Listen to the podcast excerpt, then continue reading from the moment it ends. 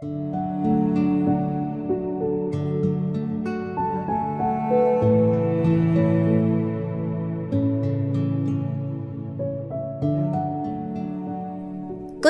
hay kẹo. Hohi nay đã hơn bảy mươi tuổi và là một trong những học trò lớn tuổi nhất của thầy Trong Suốt. Hôm qua, Hohi tìm tới thầy để xin được giúp đỡ. Hỏi: "Thưa thầy, là một người mẹ, con rất yêu thương con trai mình.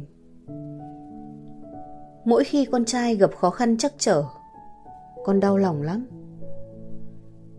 Dù đã được dạy rằng tất cả mọi thứ đều là biết, con vẫn rất hay quên. Làm sao có thể thực hành luôn ở trong biết khi con hay quên như vậy?" Đáp: "Về lý thuyết, biết luôn ở đây cho dù con nhớ hay quên. Tuy nhiên, khi thực hành, các con thường bị nhầm lẫn bởi hai điều: vứt cứt và đi tìm kẹo. Thế nào là vứt cứt? Đó là niềm tin và thái độ cho rằng một kinh nghiệm vô minh là cứt, con cần phải từ chối, tiêu diệt hay vứt nó đi. Thế nào là đi tìm kẹo? Đó là niềm tin và thái độ cho rằng một kinh nghiệm giác ngộ phải rất đặc biệt và linh thánh, con cần rất cố gắng, nỗ lực mới có được nó.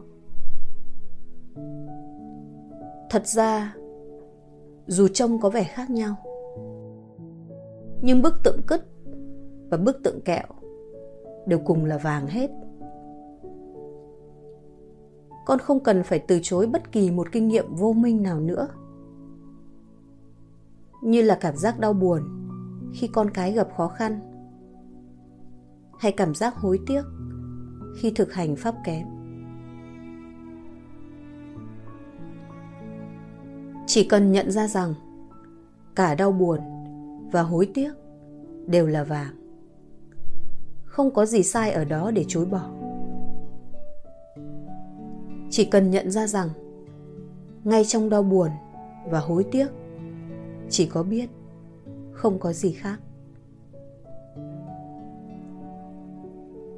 Ngược lại, nếu con từ chối một kinh nghiệm vô minh và dùng mọi cách như các pháp thiền cao cấp để tìm một kinh nghiệm đặc biệt như trống rỗng, rộng mở, trong suốt hay bất kỳ phẩm chất đặc biệt nào mà con nghĩ giác ngộ phải là, thì chính là con đang bị lừa.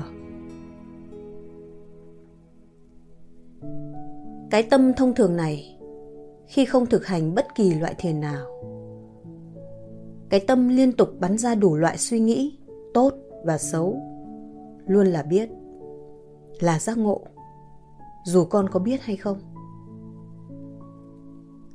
Là hành giả khi con lo lắng, tiếc nuối hay sợ hãi, hãy nhìn thẳng vào cái lo lắng, tiếc nuối hay sợ hãi đó mà không chối bỏ hay tập trung vào nó. Chỉ cần chú ý vào biết, nhận ra biết đang ở đó là được rồi.